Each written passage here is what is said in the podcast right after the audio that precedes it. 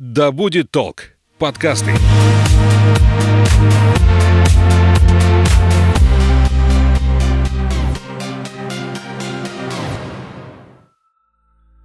Привет, я Настя. Это подкаст об экологичной жизни в большом городе «Ой, не туда». В этом эпизоде вы узнаете, что такое устойчивое развитие бизнеса, с чего начать перемены в компании и какую роль в этом направлении сыграли немецкие лесорубы. На мои вопросы ответит Оксана Орлова-Горская, директор по устойчивому развитию в компании TSQ Consulting. Наливайте чай или кофе в свой многоразовый стакан и вслушивайтесь. Мы начинаем. Оксана, здравствуйте. Здравствуйте. Для начала хотелось бы поговорить о том, что вообще сегодня вкладывают в понятие устойчивое развитие. Ну, надо сказать, что то, э, что устойчивое развитие э, первоначально под собой подразумевало, и то, что вкладывают современные компании в него, это две такие разные вещи. Вот. А изначально, ну, сам термин устойчивое развитие был принят в 1987 году. Э, он мой ровесник, что с прискорбием нужно отметить. А, и определялось это как способность ныне живущих поколений удовлетворять свои потребности без ущерба для удовлетворения потребностей будущих поколений. Ну, то есть, чтобы нам сейчас было хорошо и хватило еще на будущее. Вообще сам принцип, а, он а, до него догадались э, не только умники из ООН, а э, первоначально немецкие лесорубы и канадские рыболовы. Они как-то, э, да, опытным путем поняли, что как бы, если слишком много рыбы вылавливать или слишком сильно рубить леса, то они не успевают восстанавливаться, и потом внукам, сыновьям как-то несладко приходится. Поэтому они договорились ограничивать вот эту объем улова и объем вырубки. И вот это было у них устойчивое лесопользование и устойчивое рыболовство. Ну и, собственно, сам принцип потом вот перешел в научное сообщество, и не только в научную, но и в общественную сферу тоже. Ну и вот в 1987 году такие утвердили, вот теперь у нас устойчивое развитие. Вот. А э, далее планомерно это все шагало по миру. В 2000 году были э, приняты цели развития тысячелетия, это ключевые направления, которые человечество говорило, что вот если поднажмем, то обязательно устойчивого развития достигнем. На 15 лет вот это все дело э, затевалось. Э, ну, конечно, они приняли замечательно на какой-то ассамблее э, генеральной ООН, но никто особенно не почесался. Но были, конечно, значит, эти замечательные результаты в плане того, что там, например, с голодом хорошо поборолись, там вакцинация в странах третьего мира прошла, ну и так далее. Вот. Но в целом такой себе, ничего э, кардинально не изменилось. Ну, а мы как-то с каждым годом все ближе и ближе к концу света, э, поэтому как-то надо уже интенсифицировать усилия. Ну и в 2015 году были приняты э, вот эти наши замечательные 17 целей устойчивого развития, которые более конкретно раскрывают, чего нужно делать. Ну и вот, теперь под устойчивым развитием ну, в компаниях понимают особый тип управления, который направлен на то, чтобы балансировать балансировать экологические, экономические и социальные аспекты, а при этом вот как-то э, сохраняя, э, конечно же, э, актуальности и выгоды для бизнеса. Ну и, понятное дело, нужно хорошо об этом рассказывать для того, чтобы потихонечку прибыль-то повышалась. Немного подытожу ваши слова. То есть получается, что устойчивое развитие для компаний – это не только важно с экологической точки зрения, но еще и для а, экономического развития бизнеса. Ну, понятное дело, оно же развитие на то и развитие, устойчивое на то и устойчивое, что как-то мы этим занимаемся для того, чтобы потом было хорошо, а не как у тех несчастных э, э канадских лесорубов, ой, наоборот, канадских э, рыболовов и немецких лесорубов. Вот, то есть как-то уже все, да, перли плохое слово, но в целом догадались, что, кажется, значит, уже просто так зарабатывать деньги не получится. Ну, кажется, нужно учитывать интересы общества, интересы сотрудников, и всех остальных отдельных стейкхолдеров, природы, вот, потому что, ну, иначе мы долго не протянем. Ой, не туда. Какой вообще момент начался переход российских компаний вот к устойчивому развитию? Потому что вы сказали, что первыми все-таки это все обнаружили э, немецкие э, лесорубы и, и канадские рыбаки обратили на это внимание. Россия, Смотри, не перепутай, да, канадских лесорубов с немецкими рыбаками. Наоборот, да. Э, в какой момент в России начался такой переход уже к современному устойчивому развитию, в современном понимании этого понятия? С конца 2000-х годов уже публиковались самыми крупными компаниями отчеты по устойчивому развитию, но тогда они назывались отчеты по корпоративной социальной ответственности. Тогда еще не было стандартов, ну, таких общепринятых на отчетность по устойчивому развитию, но отчеты по корпоративной социальной ответственности, которые делались по стандарту ISO 26 тысяч в основном, они включали вопросы экологической безопасности и там, социального вопроса. Вот, поэтому можно сказать, что ряд российских компаний, они уже давно там. Ну, вопрос только в том, что, скорее всего, они делали это для того, чтобы иметь возможность вести международную деятельность. Ну, потому что ты как-то нереальный пацан, если без э, таких бумажек. Э, вот, ну, понятное дело, что и на деле реализовывали ряд инициатив. Я работала в холдинге РЖД. А, соответственно, у них там отчетность по корпоративной социальной ответственности давно-давно. И я первое, что сделала, когда меня подключили корпоративный сайт, это залезла посмотреть, вот какого года. И там что-то типа 2006 или 2008 первый отчет публиковался. Ну, в общем, они там давно этим занимаются. Ну и по факту действительно там кое-что делается. То есть у нас э, работникам выдают СИЗы, э, людей обучают там, ну и э, дают им всякие путевки в санаторий. А вот замечательно уже там давно. Но в том понимании, в котором сейчас это наступило, ну, то этот процесс уже начался где-то после, понятно, 2015 года, когда приняли вот эти цели развития устойчивого развития. Э, вот, э, и э, люди как-то получили более удобный фреймворк, которым можно пользоваться. Ну, и для его сознания и осмысления ушло еще пара лет. Ну, и вот можно сказать, что где-то с 2018-2019 года вот пошла волна. Ну, и особенно, особенно вот она достигла вот прям такого, что все уже это заметили, это в середине 2021 года, когда у нас а, прошел международный экономический форум в Петербурге. Там практически все а, сессии а, так или иначе а, вопросы ESG затрагивали. ESG – это комплекс показателей, по которым компания может доказать, что она ведет устойчивую деятельность. Вот. И, соответственно, все теперь замешано на ESG, компании себе хотят рейтинги, специально подбивают бумажки определенные и реализуют ряд инициатив для того, чтобы эти ESG были у них в наличии. А что это за показатели ESG? Это какие пункты? Эти показатели, критерии, а, они, э, в общем-то, везде разные, потому что оценивают разные э, компании. То есть это рейтинговые агентства. У каждого из рейтинговых агентств разные методики, ну, то есть на что они смотрят. Но в целом можно сказать, что э, в основном должно быть значит, у компании какая-то документ, который утверждает, как она действует в том или ином направлении. Должны быть описаны определенные действия, которые она совершила, и результаты, которых она добилась. Обычно это все укладывается в отчет по устойчивому развитию, он для этого и нужен, чтобы э, люди могли посмотреть, типа, чего компания на себя взяла, какие обязательства, чего сделала, что получилось.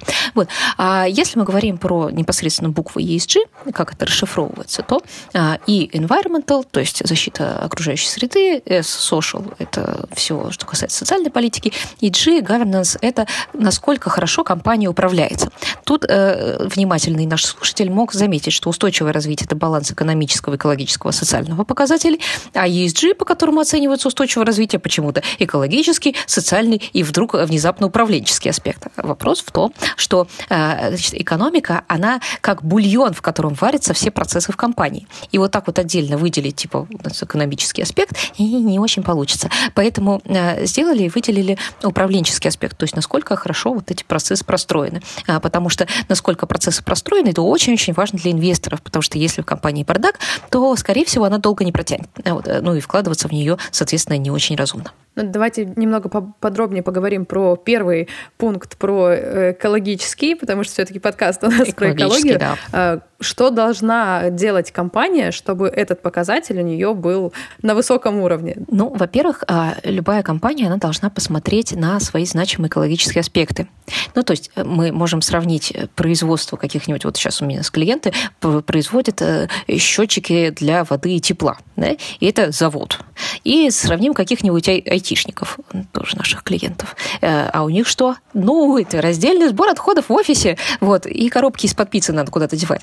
Но, то есть, значимые экологические аспекты весьма разные. Вот, и поэтому нужно а, смотреть на то, а, что а, какое негативное воздействие на окружающую среду оказывает соответственно, деятельность компании, выделить наиболее серьезные а, и посмотреть, что ты можешь с этим сделать.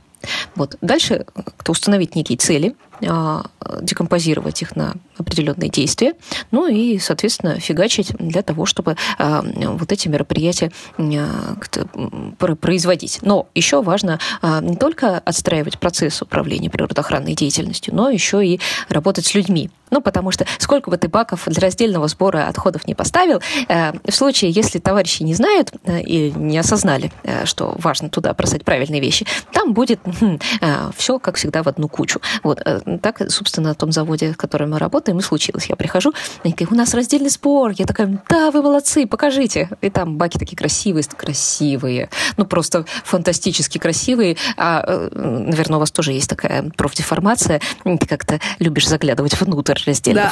Да, да конечно, в любой бак. Я вот сразу, если э, как то видишь человека, который смотрит в бак, что он там хочет увидеть. Вот, конечно, мы там видим, что, ну, как это, во всех э, ячейках одинаково накидано а, масок одноразовых. Ну, я думаю, ну, молодцы, ребята, конечно, баки красивые. Да.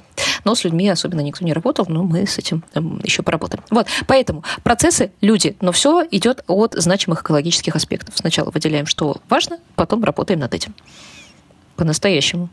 Отлично. Это хорошо, что по-настоящему. Это самое главное. Могут ли в ближайшем будущем российские компании достичь высоких показателей ESG? Какие у нас есть перспективы? Не могу сказать, что я пророк. Э, э, нет, сейчас это называется футуролог. А, а, а, проблема сейчас состоит в том, что у нас несовершенная э, нормативная база. Ну, то есть не очень люди разбираются, по каким правилам играть. И это самая большая проблема, которую эм, э, бизнес преследует. Ну, то есть, ты, когда ты приходишь, ему не хотите немножко устойчивого развития? А они говорят, «Э, да, ну а что это такое? Ну, начинаешь им там объяснять, типа, так это, а что, где написано? Вот, а написано где-то очень много что-то разрозненное, э, чего делать непонятно, каждый идет в свою сторону. В общем, мы ждем, пока будут приняты значит, руководство по отчетности единое для того, чтобы люди понимали, потому что сейчас, ну, все могут показать э, себя с самой лучшей стороны, при этом совершенно на законных основаниях, потому что нет четких правил. И вот поэтому, когда будут правила четкие, будет замечательно. Ой, не туда. Вы сказали, что основная трудность для развития российского бизнеса в этом направлении э, это то, что нет регламента. Но мне кажется, есть еще одна большая проблема, которая заключается в том, что не все компании понимают, зачем им это нужно. Да, совершенно верно. Не, понятное дело, конечно, это самая основная трудность. Пока ты э, не понял, зачем, ты особенно не вникаешь в как. Вот, но если ты понимаешь, зачем, то любое как ты можешь преодолеть. Вот э, это мы наблюдаем на, э, в ряде компаний, у которых очень лидер заряженный. Вот. При этом, при этом это, э, у меня тут недавно разрыв шаблона случился, потрясающе. Значит, я э, беседовала с одним собственником, говорю, вам устойчивое развитие зачем? Он говорит, ну, в смысле, это как звание мастера спорта. Ну, типа, э, если как это... Вот э, есть такие вещи, которые не надо объяснять. Если ты как-то сказал, что ты мастер спорта, сразу видно, все, ничего, вопросов больше не возникает. Вот, э, ну, соответственно, говорит, э, ну, что, ESG, это же такая тема. Но при этом есть еще лидеры компаний, которые вот, ну, заряженные на большие смыслы, мне тоже такие доводились видеть, которые говорят, моя компания, вот для меня очень важно вот менять мир к лучшему. И вот он говорит, нет, нет, я вот что вы шутите, я не шучу сейчас. Вот, и он действительно меняет мир к лучшему, у него там большой бизнес, там как-то подкручивает, там типа, может, мы еще что-нибудь вот там сделаем. Вот, а, то есть и для таких людей э, там им уже не надо ничего, они обычно опираются на своих э, руководителей, заместителей и говорят, типа, бежим туда в большое светлое будущее, вы придумываете как. Ну и действительно, э, если там люди профессиональные, они находят методы, э, как это подбирают, ну, из тех методик, которые существуют, что-то, э, что можно адаптировать под компанию, компанию и дальше значит, фигачить. Ну, мы такие примеры знаем, там, типа, типа, например, компании Буше. Э, там очень заряженный лидер Олег Лега, у него а, его директора, руководители, ну и, соответственно, он говорит, все, значит, э, умри не могу, значит, хочется, чтобы снизились там наши замечательные, значит, кофейни были более экологичны. Все. И там э, директор по развитию вместе с техническим директором, да. развлекаются. Вот. А если мы, да, если мы говорим про в основном руководителей, то они, конечно, не очень заряжены на эту тему, но понимают, что, кажется, краски сгущаются, и это придется делать. Ну и такие компании мы тоже знаем, и их, конечно, большинство. Вот. Ну, они начинают с того, что делают для галочки, но проблема в том, что когда начинаешь делать для галочки, потихоньку втягиваешься, а там еще и сотрудники видят, о, кажется, лед тронулся, вот, а и начинают поджимать снизу типа, в смысле, у вас там только бумажки, давайте-ка мы по-настоящему что-нибудь сделаем. Вот, ну и там начинается вот эти вот процессы. Есть еще один тип компаний, где инициатива вообще исходит снизу. Это обычно такие маленькие а, компании. Вот, например, я беседовала с издательством «Миф», у них там меньше 200 человек, при этом они все на удаленке, у них там в офисе 10 человек сидит. А, и у них люди очень заряжены на эту тему, вот прямо изначально. А, ну, для кого-то важно более социальное, для кого-то экологическое, и вот они потихонечку на своих рабочих местах начинают начинают думать, а что можно сделать более экологичного. Вот, там, например, упаковщики подумали, что это слишком много там упаковки, может, что-то как-то подрезать, вот, и сами там это начали делать. Вот. И, соответственно, руководству можно только поймать вот эту инициативу, направить ее в правильное русло и потом правильно скоммуницировать для внешних заинтересованных сторон, типа, смотрите, какие мы экологичные. И вот, собственно, МИФ, например, так и сделал. Вот они потихоньку раскручивают, плюс они еще в сам свой продукт закладывают вот эту идею экологичности, у них там есть серия экологических книг, они при выборе тем, которые там будут издавать, они тоже ориентируются на те а, а, темы, которые вот сейчас актуальны для людей, которые имеют социальную экологическую значимость. Ну, соответственно, вот так вот все и раскручивается. То есть можно сверху, можно снизу, э, можно для галочки, но потом все равно придется по-настоящему, да. А, вы назвали абсолютно разные компании, компании от кофеин до издательств, а, но есть ли какая-то вот статистика о том, какие компании в каких сферах больше всего вот подвержены тому, чтобы сейчас переходить на устойчивое развитие? Разумеется, есть. Есть совершенно замечательные отчеты какой-нибудь PricewaterhouseCoopers, это большая консалтинговая компания, они прям очень любят опрашивать э, и смотреть, что вообще происходит. Ну, вот либо можно залезть в базу а, данных по отчетам по устойчивому развитию и посмотреть, кто там. Ну, в общем-то, а, а, на самом деле, если мы вот так чисто по формальным признакам смотрим, то это у нас добывающая отрасль. Ну, просто потому что они большие, могут себе позволить позволить, и, ну, как это преподзаставляют. Вот если ты серьезный, у тебя должен быть э, значит, какое-то устойчивое развитие так или иначе.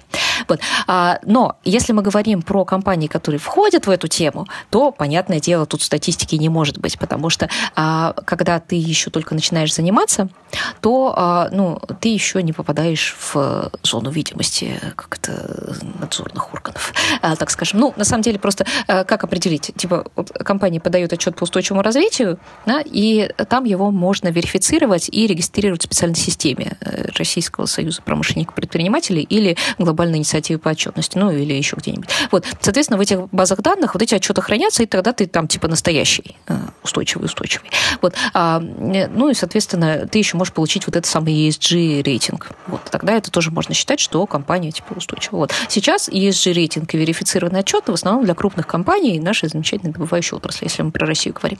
Вот. А в случае, если компания просто занимается занимается устойчивым развитием, реализует какие-то ряд инициатив, она не обязана об этом э, значит, докладывать. Вот. Она может просто рассказывать об этом сотрудникам, э, значит, клиентам, партнерам и так далее. Вот. А, и таких, конечно, отследить э, невозможно. Но я рекомендую вам, друзья, провести такой эксперимент, вспомнить, какие компании ваши любимые, какими вы пользуетесь, ваши кофейни, значит, производители косметики, не знаю, одежды, и заходить на их сайт и смотреть раздел по устойчивому развитию. Он так и называется обычно устойчивое развития или ESG, вот, а, и как-то оценивать, каков процент тех значит, ваших любимых брендов, которые э, с этой повесткой сталкиваются. Ну, например, сейчас, конечно, очень активно можно посмотреть на то, что делается в индустрии моды. Вот там вот прям все у нас устойчивые одежда, и все хорошо. Даже вот те компании, которые еще что-то как-то не очень большие, вот они то, что да, идут. Вот поэтому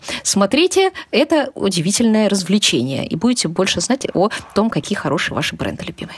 То есть устойчивое развитие сейчас для многих компаний такой тренд для э, позиционирования себя на рынке, я так понимаю. Ну, в том числе, конечно. Только это же э, важно для особенно этих э, миллениалов и э, зетов, э, центуриалов. Вот, э, очень тоже интересное исследование Deloitte выпустили. У них прям есть ежегодное исследование, прошу прощения за мой английский, Millennial Survive. В общем, короче, в общем, напишите Deloitte исследование молодежи. А, и вот, там, значит, они статистику сделали, что уже сейчас практикуют миллениалы и центуриалы там, в процентных отношениях. Но и там как-то больше половины миллениалов интересуются вообще экологическими характеристиками тех продуктов, которые они потребляют. Ну и, соответственно, э, чуть, чуть меньше центуриалов это делают, ну просто потому, что у них денежек меньше, поэтому им как-то, конечно, посмотреть можно, но ты выбираешь все равно то, что можешь себе позволить на стипендию. А, вот, а поэтому как-то, да, есть такое, это важно, и смысл упускать этот тренд. Ну, то есть, типа, если это везде, и людям это надо, то как бы, ну, это глупо не рассказать, что у тебя уже что-то есть. А в большинстве случаев э, компаниях наверняка что-то есть. Вопрос, конечно, в грамотном позиционировании и избегании гринвошинга. Ну, гринвошинг – это спекуляция на зеленой теме. То есть, когда э, мы приписываем экологические характеристики товарам, э, но они на самом деле таких характеристик не имеют. Э, вот, эко-кожа, например, она нифига не эко, конечно. Да, просто искусственный дермантин, будем честны. Да. да приставка эко не всегда говорит о том, что продукт экологичен. Да, вот и, и здесь уже, конечно, важно понимать, чтобы люди сами, потребители, разбирались в том, чтобы их не обманули. Да-да-да. Ну, и, соответственно, как-то статистика показывает, но она древняя статистика, по-моему, 18 -го года, что ли, вот, э, что а, чего-то типа около 68% эко-биоорганик без ГМО – это а, брехня. Да, маркетологи не дремлют, ищут способы продать. Конечно, да. Надо, надо быть зелененьким, зеленый, новый, черный. Ой, не туда. На опыт каких компаний, каких стран сейчас э, можно и стоит ориентироваться? Потому что э, Россия только в начале своего такого большого устойчивого э, пути развития. На кого смотреть? Мои фавориты – это скандинавы. Значит, я вообще провела исследование, ну, такое довольно масштабное, где спрашивала менеджеров по устойчивому развитию о том, как они вообще ну, с людьми работают. А, вот. И, соответственно, когда я говорила со скандинавами, у меня было несколько, несколько таких компаний, ну, те, которые я могу назвать, это Банава, э, это шведский девелопер, и Икея. И, и Бонава, и Икея, ну и ряд других компаний, которые я не могу называть, они говорили, э, а что, в смысле, как ли с людьми работать? Performance management. Короче, мы э, процессы настолько отстроили, что каждый на своем рабочем месте – должен действовать экологично, ну, либо в смысле зарплат не будет, ну, в смысле ты вообще уходишь. Ну, там просто простроены а, процессы настолько, что э, каждая операция, она вот э, согласуется с целями устойчивого развития. То есть и потихонечку вот это из действий отдельных работников вырастает в э, замечательные большие эффекты и большую стратегию. То есть а как это они наладили процессы так, чтобы людям ну, как-то не приходилось даже выбирать вот, то есть это работает и на не очень осознанную публику, э, что э, очевидно, но работает в России. То есть, потому что я разговаривала с российскими менеджерами, они мне рассказывали, как э, там в их материнских компаниях, и вот эти механизмы можно перетащить в Россию, и это работает для наших людей, даже для тех, которые не очень осознанные. А те, кто осознанные, они, попадая в эту среду, они начинают ее еще усиливать и влиять на тех, кто не задумывался об этих вопросах. Короче, эта спираль самораскручивается. Что нужно, чтобы такое провернуть? Это зрелость менеджмента. То есть нужны настраиваемые процедуры. К сожалению, в российских компаниях не всегда у нас настроено все таким образом, чтобы э, руководителям не приходилось управлять вручную. Вот. А, поэтому вот если ты просто как это вручную управляешь, и э, эти замечательные сотрудники делают только то, что ты им сказал, э, вот, как начальник, а как только отвернешься, они сразу а, то такое не выйдет. Вот. А второе, это, конечно, нужно, чтобы наверху как-то было понимание, была стратегия и было четкое видение, что мы это делаем. И каждый руководитель был приверженец этого видения. Вот, потому что э, люди смотрят на то, кто у них главная обезьяна и как она себя ведет. ведет. Вот это эволюционно обусловленный механизм. Мы э, перенимаем э, пример э, вот, и поведение у того, кто главный.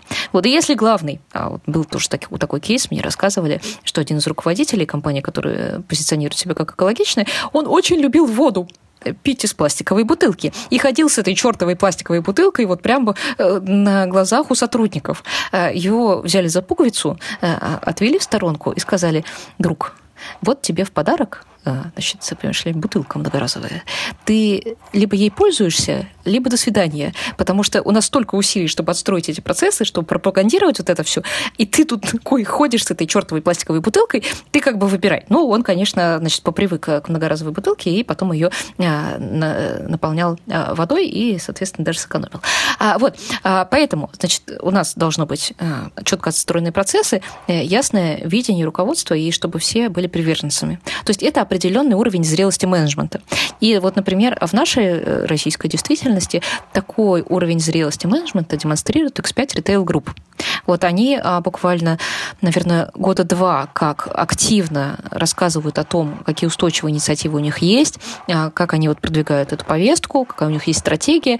А, и в, они сами говорят про себя, что еще несколько лет назад, ну, о вот этой чуши никто бы даже не задумывался. И если кто-то бы сказал как-то, э, да, э, что-нибудь неприличное. В общем, как-то у нас есть другие дела, э, вообще-то, а не вот эти ваши эко-штучки. А, вот, э, поэтому это такая вещь устойчивого развития, которая приходит э, с зрелостью и силой. Вот, если у тебя зрелости нет, то не очень. Вот, ну и поэтому мы и ориентируемся на те компании, которые за рубежом, потому что они уже давно, они уже выстроили эти процессы э, и могут себе позволить а, в стержень этих отстроенных процессов взращивать вот это устойчивое развитие, то есть проращивать через каждую процедуру. Тогда, конечно, а, это все сработает. Ну, а если мы просто как это устойчивое развитие делаем как нашлепка на бизнес, э, чтобы у нас был определенный раздел на сайте и какой-нибудь ESG рейтинг потом, ну, такой такое не сработает надолго.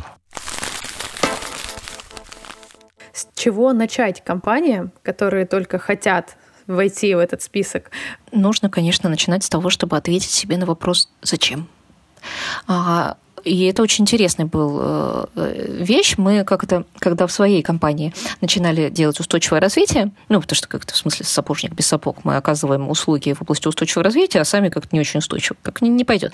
Поэтому мы начали с того, что собрались ключевые руководители, я им рассказала про цели устойчивого развития и предложила выбрать то, что им откликается. Ну, понятное дело, генеральный выбрал восьмую. Это про экономический рост и денежки.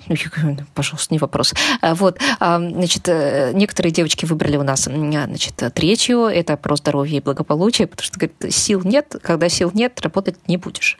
А, вот. Ну, я, конечно, выбрала себе любимую двенадцатую цель устойчивого развития. Это ответственное производство и потребление, потому что, мне кажется, это прям ключевая история, если мы говорим про бизнес. Ну, и там, например, по-моему, операционный директор у нас выбрал выбрал 12, 16 цель устойчивого развития. Это про а, значит, э, эффективные правовые институты, ну, потому что должен быть порядок. Вот. То есть а, для каждого это важно. Э, определенные вещи. И он может концентрироваться в области устойчивого развития на том, что ему откликается. И а, свою деятельность простраивать в соответствии с этой целью устойчивого развития и большим пониманием ему это зачем, как это связано с его функцией. Потом из этих всех отдельных а, видений собирается общее видение, что такое устойчивое развитие для нашей компании. Когда мы собрались и поняли, для нашей компании устойчивое развитие – это про обеспечение качества жизни. Ну, то есть мы оказываем консалтинговые услуги, мы как врачи для бизнеса. К нам приходят с какой-то проблемой, мы разбираемся, что, и как-то э, предлагаем лечение. Вот. И мы понимаем, что а, вот то, что мы предлагаем, это ну, обеспечение качества жизни. То есть э, жизнь бизнеса становится лучше, жизнь сотрудников, которые работают в этом бизнесе, лучше. И если мы решаем задачу заказчика, то для нас качество нашей жизни тоже повышается, потому что он платит нам деньги, значит, мы раскручиваем всю нашу деятельность. То есть для нас устойчивое развитие про качество жизни. И тогда, если вот эта большая идея есть, Дальше идет уже технические все моменты. То есть мы там смотрим значимые и незначимые аспекты, кто стейкхолдеры, зачем это вообще нужно, ну чисто так это э, практически. Там дальше идет а, документальная обвязка согласно а, тому, что нужно по ESG, а, определенные целевые показатели на различные периоды, там еще стратегию надо запилить, значит, с этими целями устойчивого развития, там как-то их вот дорожную карту, и, значит, распределить ответственность и просто фигачить. Короче, начинается все с зачем.